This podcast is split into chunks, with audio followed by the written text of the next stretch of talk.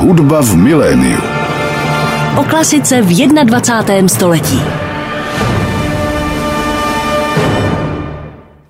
Posloucháte Rádio Klasik Praha, začíná další díl pořadu Hudba v miléniu. Mým dnešním hostem je česká hudební skladatelka a hudební režisérka, která pochází z Ostravy, tam vystudovala Janáčkovu konzervatoř, posléze na Akademii v Praze obory hudební skladba a hudební režie a dále pak ještě na univerzitě ve Vídni elektroakustickou kompozici. Spolu založila už začátkem tohoto tisíciletí združení Early Reflections, brzké odrazy zaměřené na propagaci soudobé hudby.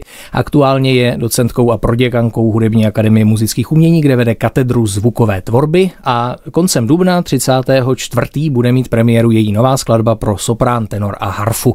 Ve studiu Rádia Klasik Praha vítám paní Silvu Stejskalovou. Dobrý den. Dobrý den. Vy jste před 13 lety v rozhovoru pro Český rozhlas řekla, že čím bude společnost kulturnější, tím více se bude zajímat o soudobou hudbu. To bylo v roce 2010, tak by mě zajímalo, jakým směrem se to od té doby posunulo, nebo jak se to změnilo. No tak nejsem asi odborník na celospolečenský vývoj, ale v to věřím. Jinak je to takové spíš kredo, kterým se řídím, abych měla opodstatnění také pro svou činnost a když je člověk skladatel, tak samozřejmě je to taková profese velmi skrytá v většině společnosti a spíš to dá vysvětlování, než běžný našinec pochopí, o co se jedná. A postupně ale samozřejmě hudba 20. století, respektive současná hudba se zařazuje běžně už do repertoáru všech orchestrů a to nejenom těch největších, ale i třeba v regionech, takže mám naději, že vlastně ta hudba, i když je různorodá, tak ty své posluchače nalézá a věřme, že i ta kulturnost se tím zvyšuje. Takže je to lepší, než to bylo před těmi 13 lety. No, já bych řekla, že ano. Jo, výborně. Vy jste tedy založila, jak už jsme zmínili, ten spolek Early Reflections už vlastně před 20 lety, tak jak to s ním teď vypadá? Funguje ještě? No, je to spojený s životními událostmi každého z nás v tom združení. Eh, zakládala jsem ho s Michalem Trnkou, pak v něm aktivně působil můj manžel, pak tam byla i spisovatelka například Radka Denemarková chvilinku a pak tam máme členy Michala Nejtka, který teď spolupůsobí na hudební a taneční fakultě Akademie muzických umění, nebo Lenku Kozderkovou, která je flétnistkou, interpretkou a improvizátorkou a ta působí také, tuším, na Mezinárodní konzervatoři, anebo Marketu Mazourovou, vlastně hráčku na perkuse a ta také působí vlastně pedagogicky a jistě aktivně jako hráčka, nicméně ty naše osudy se malinko rozešly, zejména já jsem měla prostě malé děti, rodinu, takže těch projektů jsem nemohla organizovat tolik a tím ten kontakt potom byl stále vlastně řidší, až ta činnost utichla. Mhm. Co se dá tedy ještě třeba na podporu soudobé hudby dělat, nebo co v tomto směru třeba děláte vy? No tak v každém případě jsem se vrátila ke komponování. Mm. To je po asi 8-10 leté pauze vlastně neuvěřitelná věc pro mě, že jsem v to doufala a povedlo se mi to ještě, jak moc se ta hudba posunula, proměnila, nebo jak bude v tom kontextu působit na posluchače. A jelikož jsem začala mezi tím pedagogicky působit, tak si uvědomuju vlastně, jaký je ten potenciál vlastně v těch mladších hudebnících, ať už jsou to instrumentalisté, skladatelé, nebo i vlastně tanečníci, divadelníci, kteří s hudbou soudobou přicházejí do styku nebo ji potřebují, vyžadují, tak eh, v tomto duchu ty aktivity se stočily a doufám, že tam mám teď tu svoji roli vlastně naplno ji realizuju. Mm-hmm. Vy jste tedy přinesla hudební ukázky, takový průřez svou tvorbou, dá se říct od studií až po současnost. Ta první ukázka je první část skladby Zrození pro devět dechových nástrojů, kterou jste psala ještě na Hudební akademii muzických umění, tak můžete tu skladbu představit? Určitě. V té době jsem vlastně končila studia u nedávno zesnulého pana profesora Marka Kopelenta. Byli jsme taková vlastně skupina spolužáků, kteří jsme rádi organizovali společně koncerty naše hudba nějakým způsobem souzněla nebo byla právě přes našeho pana profesora spojená. A s Romanem Novákem jsme dělali mnoho projektů, nebo já jsem byla přizvána k jeho produkcím a já jsem ho naopak zvala do produkcí mých. A jednou z těch produkcí byla akce v Tančícím domě, nedávno postaveném a v podstatě to mohlo přilákat také zájemce o architekturu, o moderní umění. A tudíž ta soudobá hudba tam vyznívala ve zvláštním hávu a myslím, že se to povedlo potom i realizovat jako nahrávku v nedávno vlastně taky vybudovaném zvukovém studiu Českého národního symfonického orchestru v Modřanech tenkrát. Na Klasik Praha posloucháte pořád hudba v miléniu. Mým dnešním hostem je skladatelka, hudební režisérka a také pedagožka hudební akademie muzických umění Silva Stejskalová. Toto byla část její skladby Zrození, která ještě pocházela ze studijních let. My tento rozhovor natáčíme opravdu několik dnů v podstatě po té, co tedy zemřel profesor Kopelent, který byl vaším učitelem, tak jak na něj vzpomínáte?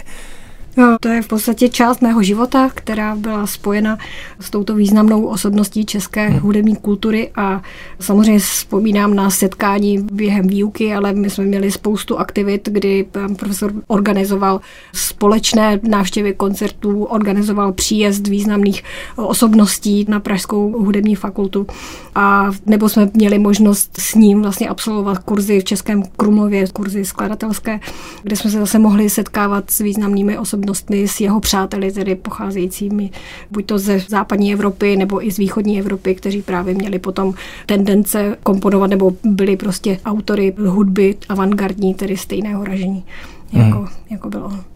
Poté tedy po studiích na Hudební akademii muzických umění jste šla na univerzitu do Vídně, kde jste studovala ten specializovaný, řekněme, obor tu elektroakustickou kompozici. Tak co vás vlastně přivedlo tady k tomuto žánru nebo k tomuto stylu, k té elektroakustické hudbě? No, to, asi je to trefná otázka, protože to nebylo úplně snadné v rámci mých studií kompozice se k tomuto oboru dostat. A přestože jsem studovala hudební režii, tak vlastně v tom zvukovém studiu byl důraz kladen tedy na v oboru hudební režie na nahrávání interpretace hotových skladeb a na tu elektroakustiku tam vlastně proto nezbýval takový prostor. I když je tam studio elektroakustické hudby a obsahuje skvělé instrumenty nebo přístroje, tak v podstatě v té době jsem tu příležitost tolik neměla a velmi mě to lákalo. A jelikož ta hudební režie vlastně spolupracuje v týmu, nahrávacím týmu s mistrem zvuku, tak jsem vlastně viděla spoustu postupů, jak tedy ta zvuková tvorba může vypadat, nejenom eh, tedy při nahrávání starších stylových období, různých obsazení a tak dále, ale může to být i hudba scénická, může to být hudba elektronická, elektroakustická a s hodou okolností pan profesor Kopelen získal Herderovu cenu, což je teda významné ocenění. Jehož součástí této ceny byl roční pobyt pro jednoho mladého umělce z té země, odkud pochází nositel té ceny a eh, volba padla teda na pár lidí, kteří by mohli vlastně strávit ve Vídni dva semestry studia a já jsem měla štěstí, teda, že jsem se k tomu dostala, k této příležitosti. Mm-hmm. Tak vybrala jste jako další ukázku skladbu, která vznikla právě tedy během studií ve Vídni. Ta skladba se jmenuje Gutramsdorf poezí, tak co byste nám o ní řekla? No, tam pokračoval vlastně ten neuvěřitelný sled událostí, který mladé lidi asi potkává tím, že jsou otevření a vlastně berou ty příležitosti, jak přichází. Tak tím, že jsem tedy měla zájem o tento obor, chvíli jsem taky zvažovala, jestli by stálo za to studovat klasickou kompozici. Nicméně ti pedagogové, kteří se věnovali stylu, který mě zajímal, tak vlastně volné místo neměli a pan profesor Kaufmann, protože znal pana profesora Milana Slavického, kterého já jsem přímo nestudovala, ale spolupracovala jsem s ním už jako hudební režisérka nastávající, tak mě vzal do své třídy a v rámci toho jednoho roku jsem potom přešla do prezenčního studia a zůstala jsem ve Vídni teda až do konce toho magisterského studia. A ten Gutramsdorf? Guntramsdorf, je, to, je to vesnice jižně od Vídně mm-hmm. a tam je manufaktura na výrobu potisku látek. Takže tam jsou vlastně vyráběny vzory, které mhm. se otiskávaly potom na látky a vyráběly se takto tedy ty textilie. Nicméně to je opravdu malá továrna ve které byly všechny možné stroje, které tyto vlastně vzory mohly vyrábět a jedno odpoledne jsme tam tedy zajeli, pan profesor Kaufmann měl samozřejmě od nich tedy nějaký požadavek na stálou zvukovou expozici, protože ta továrnička se stala muzeem v mezičase a mohli jsme si ty zvuky, které ty stroje vydávaly, nahrát a vlastně je použít pro ty kompozice. Bylo nás několik studentů, nicméně asi tři, čtyři se potom stali součástí té expozice a nevím, jestli to tam je dodnes, to, by, mm-hmm. to bych vám lhala. A zvuky těch strojů tedy uslyšíme ano, ty jsou, ty jsou skomponovaný mm-hmm. do takové vlastně zvláštní scénické abstraktní situace. Na Klasik Praha posloucháte pořád Hudba v miléniu. Mým dnešním hostem je skladatelka, hudební režisérka, pedagožka Hudební akademie muzických umění Silva Stejskalová. Teď jsme poslouchali její skladbu Guntramsdorf poezí, která vznikala během studií na univerzitě ve Vídni. Vy jste říkala, že jste se před časem vrátila ke skládání po nějaké přestávce. Dokážete třeba říct, jak se nějak váš skladatelský styl nebo zájem v průběhu těch let změnil? No, je to těžké pro autora samotného, ale chápu to, že jsem v rámci studií hodně hledala, zkoušela, experimentovala a teď mám takový pocit, že mám potřebu vyslovovat eh, nějak svůj hudební názor jednoznačněji, že se snažím tedy celou tu strukturu hudební pojmout takovým způsobem, aby vlastně neměl žádných otazníků, žádných pokusů a uvidíme, jestli se mi to daří. Mhm. Vy mimochodem tedy, jak už jsme zmiňovali, pocházíte z Ostravy, kde jste vystudovala Janáčkovou konzervatoř, tak jaký máte k tomuto kraji vztah? Třeba provádíte tam ještě nějaké skladby dodnes, nebo vracíte se tam umělecky? No rozhodně velmi blízký, samozřejmě tam jezdím stále za rodinou, za maminkou a v tom kraji jsem vyrostla, až do 18 let jsem tam vlastně žila a to, že jsem se narodila teda do Mariánských hor, což je tedy čtvrť Ostravská, která má svou hudební školu a kde vystudovali také mý souputníci, kteří mě doprovázeli až na Akademii muzických umění, tak vlastně to jsou takové hodnoty, které nelze opomenout, takže například Petra Gavlasová nebo Michal Janošík, to jsou vlastně mý kolegové, kteří dodnes působí profesionálně jako skladatelé, hudební režiséři. No, jsou lidé, kteří tvrdí, že Ostrava je vlastně lepší lepší prostředí pro soudobou hudbu než Praha. Třeba tam konec konců dělají potom největší festival ano, soudobé ano. hudby v republice. Je to tak? Je to, je to tam to tak takové, být? řekněme, mhm. příznivější v tomto směru? Můžeme to tak vzít, že tam je víc prostoru, víc času, pokud se tam podařilo právě v rámci posledních 25 let vybudovat festival nové hudby Petru Kotíkovi a Renátě Spisarové, tak to musím podtrhnout, že to byl projekt, na který možná Ostrava čekala, protože se díky němu dostalo do Ostravy spousta významných umělců, interpretů i skladatelů a Ostravu rozhodně zviditelnil aspoň v té kulturní sféře, rozhodně nejenom v té industriální, jak to známe už z historie ale vždycky významní umělci, ať už výtvarníci nebo architekti vlastně s Ostravou byli spjati a i spousta vlastně operních pěvců nebo divadelních herců pochází vlastně z ostravských scén nebo tam aspoň prošli jako ve svých začátcích, čili nějaký genius loci tam evidentně je a já se tam ráda vracím. A mám skvělý vztah vlastně k Janáčkovu Máji, respektive jeho řediteli Jaromíru Javurkovi, který vlastně mi dává příležitost, myslím, tak jednou za deset let se stane, že vlastně je i má skladba zařazena, což je pro mě teda velká čest a tento hmm. rok zazní taky premiéra pro solový klarinet, která má název Lipové listí, Linden hmm. Leaves, což je taky symbol krajiny, vlastně nejenom české, ale i moravské a bude ji premiérovat, pokud se vše podaří, Karel Dohnal, což je taky jeden z mých souputníků od konzervatoře až po akademii. Víte už datum té premiéry? Bude to 12. června tohoto roku. Výborně, tak se budeme těšit. Teď si tedy poslechněme další hudební ukázku. Je to ještě opět skladba z Vídně, jmenuje se Humanistická apoteóza, tak co bylo inspirací této skladby a kdo ji hraje?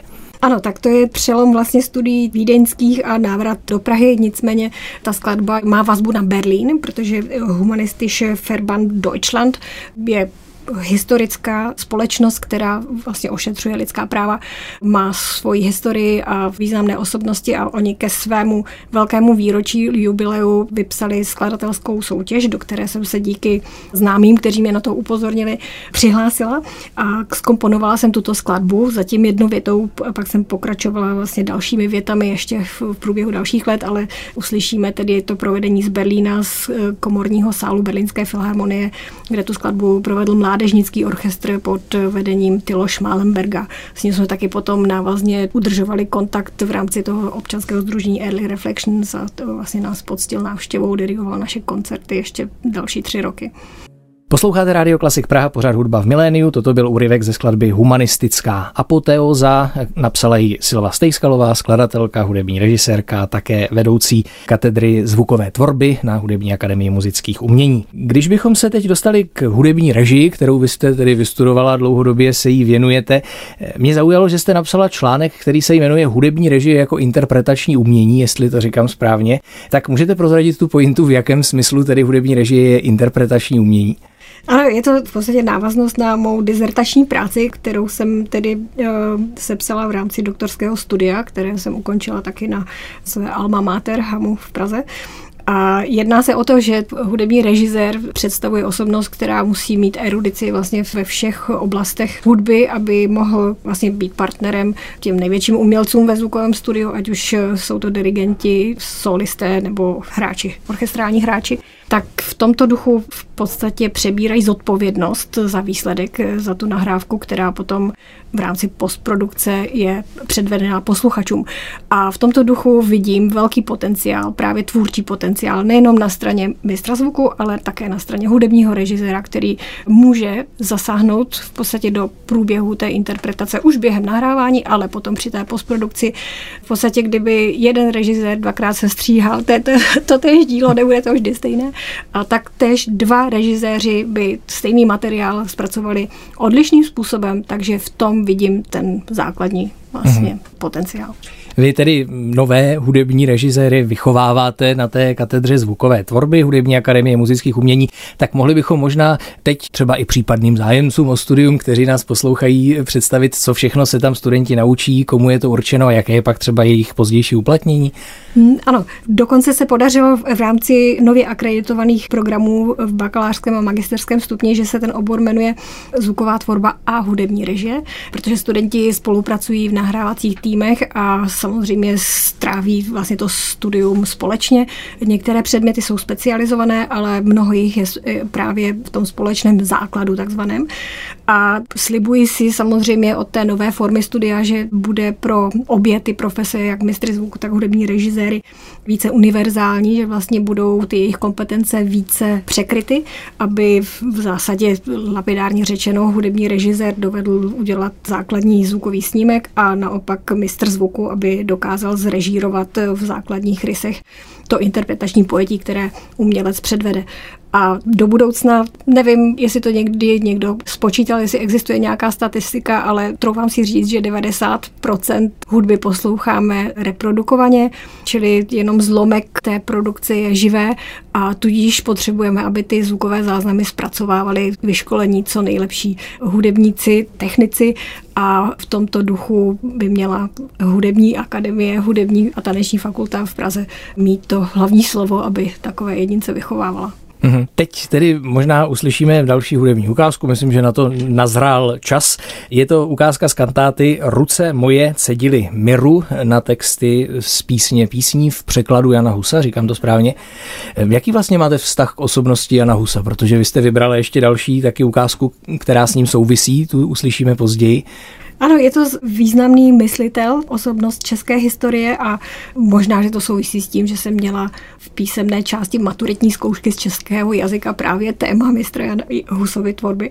Tak nějaký takový podtext tam možná bude celoživotně, ale jeho myšlenky mě reformátorství mě zaujalo už v mladším věku a ráda se k tomu vracím a vlastně jeho texty jsou inspirující i dnes jsem šťastná, že vlastně to se tomu můžu věnovat i ve své tvorbě, která je teda v hudební oblasti, tak může reflektovat tato témata. Uh-huh. A koho tedy uslyšíme na té nahrávce? Ta nahrávka je z roku 2006, konkrétně ze září z kostela svatého Salvátora na Praze 1 a soprán přednesla Kristýna Valoušková. Z borového partu se ujeli praští mistři pěvci pod vedením standy mistra a na Varhany hrál kolega Doležal, student také hudební fakulty v té době jako já. Na Klasik Praha posloucháte pořád hudba v miléniu. Mým dnešním hostem je hudební skladatelka, hudební režisérka a také vedoucí katedry zvukové tvorby na Hudební akademii muzických umění Silva Stejskalová. Toto byla ukázka z její kantáty Ruce moje cedily miru na texty písně písní v překladu Jana Husa. Jaké jsou vlastně teď třeba aktuální trendy na polité elektroakustické hudby, kterou vy jste vystudovala? Já mám pocit, že to samozřejmě teď je asi jako mnohem rozšířenější, než to bylo dřív, tady tenhle ten způsob práce a že s rozvojem techniky taky přicházejí nové a nové možnosti. Tak jak to dnes v roce 2023 vypadá? Jaké jsou tam novinky? No, to je pro mě těžké hodnotit, ale myslím si, že pluralita názorů je teda obecně v mnoha oborech, takže i na tomto poli a tím, že máme možnost digitálního zpracování a máme mnoho nástrojů, které dřív byly analogové, tak jsou teď vlastně k upotřebení v rámci toho digitálního světa, tak ty možnosti se mnohonásobně rozšířily a skladatelé, kteří tíhnou k tomuto oboru, myslím, nemají technicky až takový problém se vlastně tímto způsobem začít vyjadřovat. Já narážím na to, že vlastně po válce byla zbudovaná studia elektronické hudby v rozhlasech, například v Plzni, v Praze, v Bratislavě a skladatelé byli zváni, vlastně, aby komponovali jako projekty samostatné skladby v rámci té technologie, která tehdy byla přístupná. A postupně, vlastně co já už jsem zažila v rámci svých studií ve Vídni, tak byly k dispozici technické možnosti, které jako rozšiřovaly to pole, ať už to byla teda konkrétní hudba, nebo to byla čistě elektronická, nebo kombinace. Neřekla bych, že bychom v Čechách třeba zaznamenávali jednoznačně dominantní sféru, která by v té elektroakustické hmm. hudbě dominovala, ale je pravda, že to není tak sledovaný obor a například soutěž Muzika Nová, která vlastně stále existuje, tak mapuje ty současné trendy nejenom české, ale i zahraniční a tudíž tam si můžeme udělat obrázek vlastně o tom eh, průřezu zájemců, kteří se tedy do té soutěže například přihlásí. Mm-hmm. Mají se třeba instrumentalisté obávat, že budou jednou nahrazeni virtuálními nástroji? Protože mám pocit, že v nějaké užité hudbě tak je to čím dál rozšířenější, přece jenom nemusí se to zkoušet, je to levnější a tak dál. Mm. Navíc ty nástroje jsou čím dál dokonalejší v mm. poslední době. Myslíte si, že to hrozí tady tohle? To bych asi neřekla, ale hrozí to, že v, v podstatě rozhlasové stanice mají k dispozici takové kvantum nahrávek, které jedinec za svůj život nedovede poslechnout a tudíž ten drahý provoz, který mají nebo musí udržovat v rámci nahrávek vlastních združení a orchestrů, tak je v podstatě nahraditelný když si to mm. takhle představíme. Tam bych se nebála těch umělých uh, inteligencí, ale použití prostě existujících nahrávek. Takže doufujeme, že to nebude u nás příliš brzy a že přeci jenom nějaká živá scéna zůstane a aspoň v rámci festivalu samozřejmě přesně takových združení nebo akcí, které mají tradici, tak eh, tam to rozhodně bude žít i nadále, si myslím. No ta umělá inteligence, to je samozřejmě teď velké téma a člověk to pozoruje, takové ty bombastické zprávy typu umělá inteligence dokončila dvořákovou skladbu a tak dál. Zatím to teda nezní jako dvořák, ale myslíte, že třeba někdy bude v dohledné době? No já jim to přeju, určitě. přeji umělé inteligenci, aby se zdokonalovala a třeba se z toho člověk také poučí vlastně, co, kde jsou jeho limity, nebo to ukáže ještě právě ta budoucnost, co to pro nás znamená celý tento trend. To je těžký, takový vizionář asi nejsem, ale sama se do toho teda nehrnu. Přiznám mm-hmm. se, že já jsem v tomhle spíš konzervativní a mám radši nahrávání na klasické nástroje, respektive i tu elektroniku v kombinaci třeba s nějakým živým provedením akustického nástroje nebo scénicky stvárnění kdy je třeba herec na pódiu, přeci jenom ten živý element je pro posluchače, diváka rozhodně snazší. Rozumím, ale vnímáte to spíš tak, že to bude nějaký nástroj, který třeba budeme moci využít jako no, proč ne, když to bude k, než něco ohrožujícího. Tak, tak, dobře, dobře. Na Klasik Praha posloucháte pořád hudba v miléniu. Dozněla ukázka ze skladby Krajina ticha, kterou pro klavírní kvinteto a pro festival Janáčků v máji napsala Silva Stejskalová, která je mým dnešním hostem. Tak jak na tuto skladbu vzpomínáte, jaké byly okolnosti jejího vzniku? Ta skladba je z roku 2011 a v té době jsem měla malé děti, takže to byl obrovský výkon, ke kterému jsem se tady, nechci říct přinutila, ale už jsem mohla být přímo obětí, ale to je s nadsázkou. A ta skladba má takové zvláštní meditativní pasáže, které vlastně mě uváděly do toho stavu klidu, který člověk potřebuje, aby vlastně se nějak usoustředil a s tím životem procházel. A zmínila bych obecně, že mám jako rodečka z Ostravy blízký vztah k hudbě Leoše Janáčka.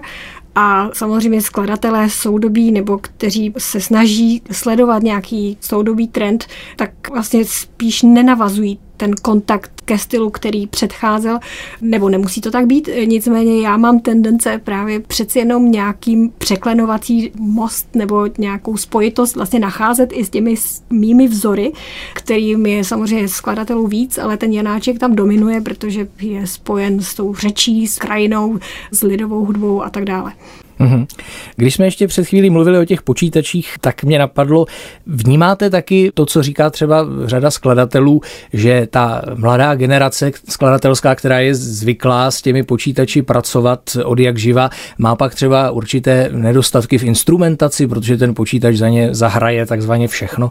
Určitě to tak je, prostě jsme ovlivněni tím, co nás obklopuje a co nás ovlivňuje prostě denní potřebou, jo? čili když denně píšete prostě v nějakém notátu notátoru, tak ten notátor se stane vaší součástí a vlastně vám diktuje ty podmínky nebo ty limity, které má, tak se stávají i vašimi limity. Ale ta doba k tomu nazrála, prostě to už není možné obejít a vlastně je potom na samozřejmě schopnosti toho skladatele s tím počítačovým programem se naučit tak, aby ho omezoval co nejméně. A jsem si vědoma, že i zajisté mé skladby byly tímto do jisté míry nebo mohly být ovlivněny. A přesto si myslím, že i když vám ten počítačový program zkreslí vlastně představivost o reálné instrumentaci nebo vyznění konkrétních míst, tak přeci jenom tam je pořád ještě nějaké procento, kdy si ten skladatel něco představuje a vlastně to ještě nikdy použito nebylo, čili nelze předpokládat, jestli to jde nebo nejde, nebo ten interpret může mít nástroj, který to třeba nedovede stvárnit, nicméně jiný interpret by to třeba dokázal. Čili tam je těch okolností mnoho a musíme se s tím naučit vlastně nějak žít a, a potlačovat, dejme tomu, ty negativní stránky. Mm-hmm. Vy budete mít skladbu pro harfu teď a taky dva zpěváky, soprán tenor, která bude uvedena koncem dubna, tedy 34. v rámci koncertu spolku Leader Company, tak můžete tu skladbu představit, na jaký to je text a jak jste ji pojala? No to je vlastně poslední skladba, které jsem se věnovala a je to taková komorní záležitost, samozřejmě vokální tedy i v té kombinaci s harfou. Je to pro mě velmi poetický způsob vyjadřování, kterým je v té souvislosti napadal a texty jsem si vybrala po dlouhé době, kdy jsem se k tomuto autorovi vracela a nikdy mě vlastně neinspirovala konkrétní báseň tak jednoznačně až k tomuto momentu. Jsou to texty Roberta Desnose, francouzského básníka, surrealistického básníka, který s hodou okolností díky své aktivitě v odboji byl deportován do nacistických koncentračních táborů a zahynul u nás v Československu v Terezíně v roce 1944. Hmm. Dodejme, že ta skladba bude provedena tedy sopranistkou Irenou Troupovou, tenoristou Ondřejem Holubem, na harfu ji zahraje Lidie Hertlová. Ještě jste vybrala taky ukázku z další skladby na text, je to ukázka z melodramu Díry v průběžnosti, tak mohla byste zase představit, co to je za text a proč jste si ho vybrala? No tak tady je to zajímavá sonda vlastně do oblasti Ostravská, protože mé předchůdkyně, umělkyně teda také z této oblasti, byla to Božena Steinerová, Šípková, klavírní virtuoska, se kterou jsem měla čas spolupracovat na jejím profilovém CD, tak mě seznámila nejprve s těmi texty a potom i tedy osobně s autorkou, literátkou, ale také hudebnicí Annou Olgou Markovic. A shodou okolností ta také pochází z Ostravska, z Ostravy a třeba, že vystudovala tedy hudbu, tak co by nevidomá osobnost, osoba, tak se vlastně věnuje teď literatuře a já jsem měla tu možnost a čest vlastně s ní spolupracovat v rámci tohoto melodramatického útvaru. Sama si to přednášela a já jsem doprovázela tady na klavír. Toto provedení je trošičku odlišné v tom zvukovém stvárnění, protože je to záznam z koncertu, není to tedy studiový snímek, jako u těch ostatních ukázek, které tady zazněly, takže omluvte možná trošku nižší kvalitu záznamu. Na Klasik Praha v pořadu Hudba v miléniu je dnes mým hostem skladatelka a hudební režisérka Silva Stejskalová. Teď jsme poslouchali ukázku z melodramu Díry v průběžnosti na textAny Olgy Markovic, která si také svůj text na této nahrávce sama recitovala. Možná na závěr taková obligátní otázka, co teď v nejbližší době chystáte a co máte v plánu. Už jsme zmínili tu skladbu tedy pro harfu a dva hlasy. Na co ještě třeba dalšího se můžou v nejbližší době posluchači těšit od vás? No vlastně v tom předchozím textu našeho rozhovoru zaznělo, že chystám ještě jednu premiéru pro Janáčku v máji právě na začátku června, ano. čili to bude taky významná událost a ještě bych možná zmínila ty události, které se staly na podzim roku 22 mhm. a to byla premiéra skladby pro solové varhany. To vlastně kromě té kompozice Ruce moje cedily miru, kde jsou varhany vlastně taky hodně solově pojaty, tak jsem pro varhany nikdy nepsala, protože sama jsem vystudovala klavír na konzervatoři a tomuto klávesovému nástroji jsem tedy věnovala mnohem více pozornosti. Nicméně Jiřina Marešová se zhostila interpretace této mé jedné z posledních skladeb a provedla ji v Plzni na koncertě místního tedy uskupení skladatelů. Teď si nejsem jistá, jak se to združení jmenuje, ale pan profesor Bezděk celý program, který jsme uváděli v Praze v rámci festivalu Svár teorie z praxí, tak vlastně ten program mohl být předveden v Plzni, takže teď nemám ten podklad po ruce, tak mě omluvte. Nicméně to byla pro mě velká událost a druhou událostí ještě byla premiéra právě skladby pro orchestr, pro symfonický orchestr v podání Mládežnického orchestru Horního Švábska, která se jmenuje Warrior for Truth, která je právě v kontextu zase historickém spjata s osobností mistra Jana Husa a jeho cestou do Kostnice. Mm-hmm. Ukázku z této skladby The Warrior for Truth si tedy poslechneme závěrem našeho pořadu a samozřejmě se budeme těšit i na ty nadcházející premiéry, ať už tedy v rámci koncertu spolku Leader Company 30. dubna nebo i na festivalu Janáčků v máji.